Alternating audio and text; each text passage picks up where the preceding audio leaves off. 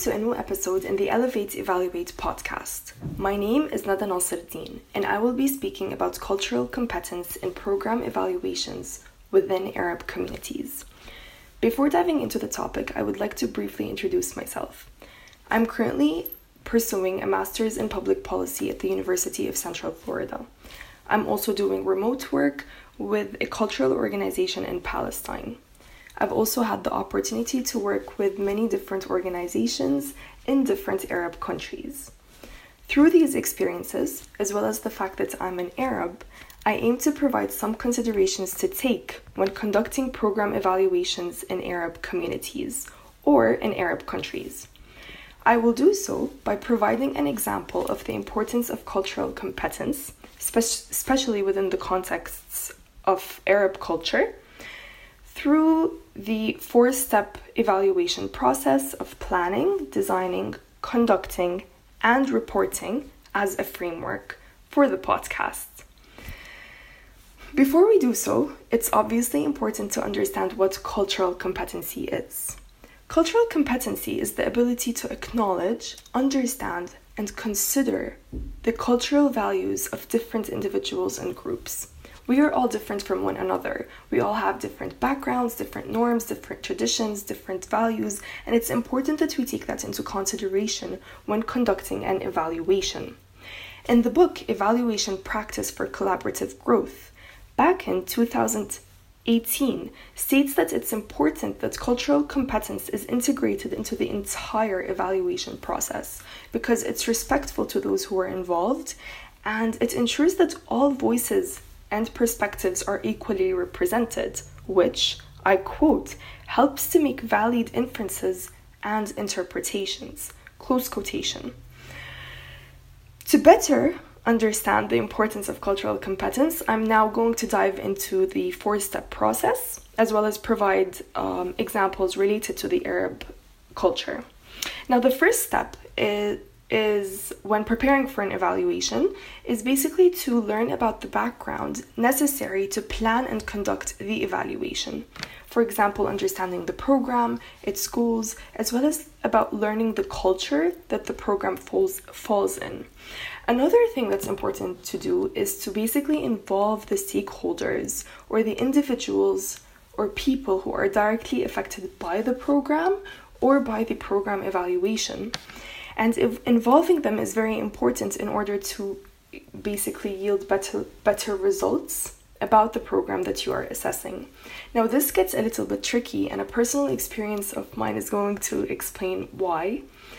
So, I used to work at um, at an organization in an Arab country that works with disabled individuals. My role was to provide to teach these disabled individuals the basics of English, but I was only allowed to teach men but not women. So the team that was working on this project decided to interact with the female disabled disabled individuals as well as those the management team of that program in order for us to start teaching them English as well. Now, the thing that we fail to take into consideration is the fact that Arab communities are collectivist meaning that that the, that the decision does not directly fall for the individual. You need to take into consideration the family, the extended family, as well as other community members. That is why it was also necessary for us to involve the parents of these individuals. So, that is one thing to always remember the fact that it's a collectivist society. Another thing is the fact that it's also a most Arab communities are patriarchal. The culture the culture is patriarchal.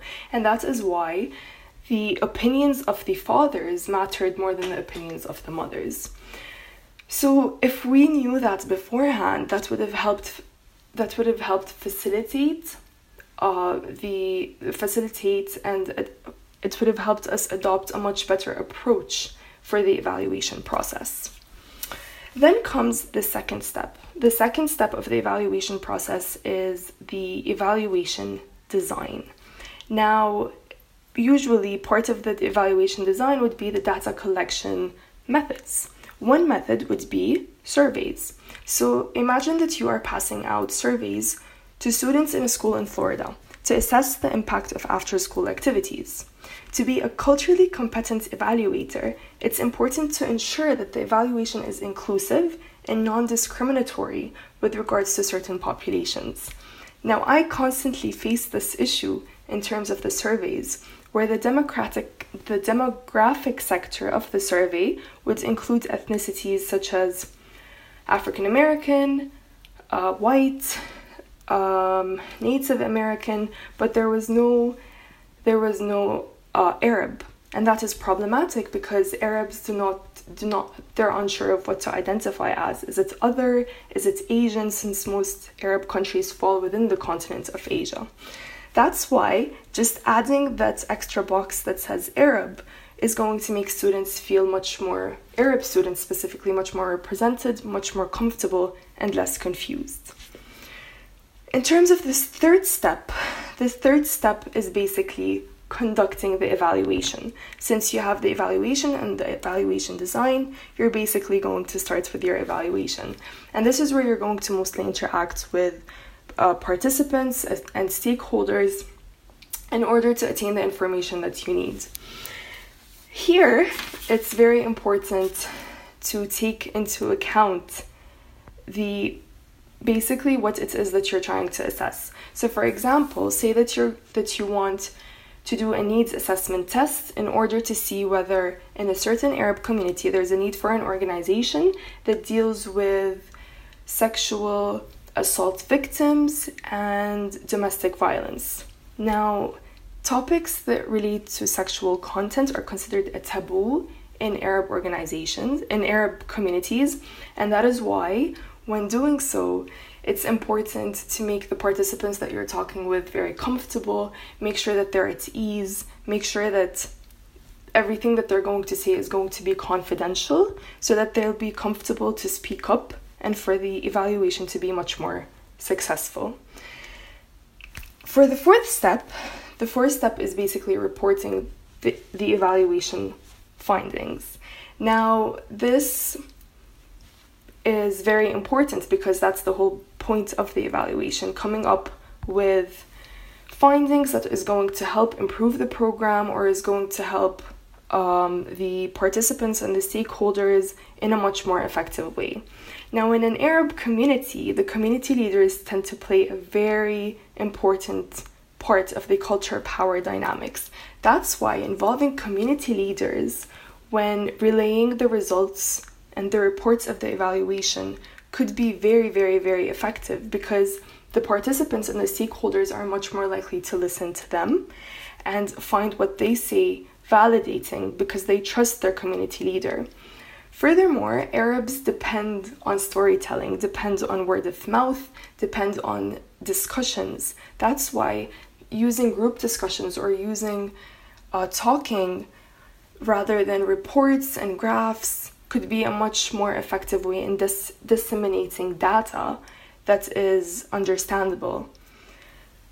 And yeah, with that, taking all these all these basic not necessarily basic, taking all these things into consideration is going to yield a much more effective evaluation process. Now, obviously, there are many other things that need to be taken into consideration, but that's the point of being cultural competence. It's not something that you can master, it's something that you con- constantly learn, it's something that you hone. And I'm an Arab, but every day I realize that there's something else that I did not know about a certain community, a certain Arab community in a different Arab country. So it's all about building trust, it's all about being respectful, and it's all about being self aware of yourself as well as being aware of others. And with that, I conclude my podcast, and I hope you're now more aware of cultural competence within Arab communities when conducting program evaluations. Thank you for listening.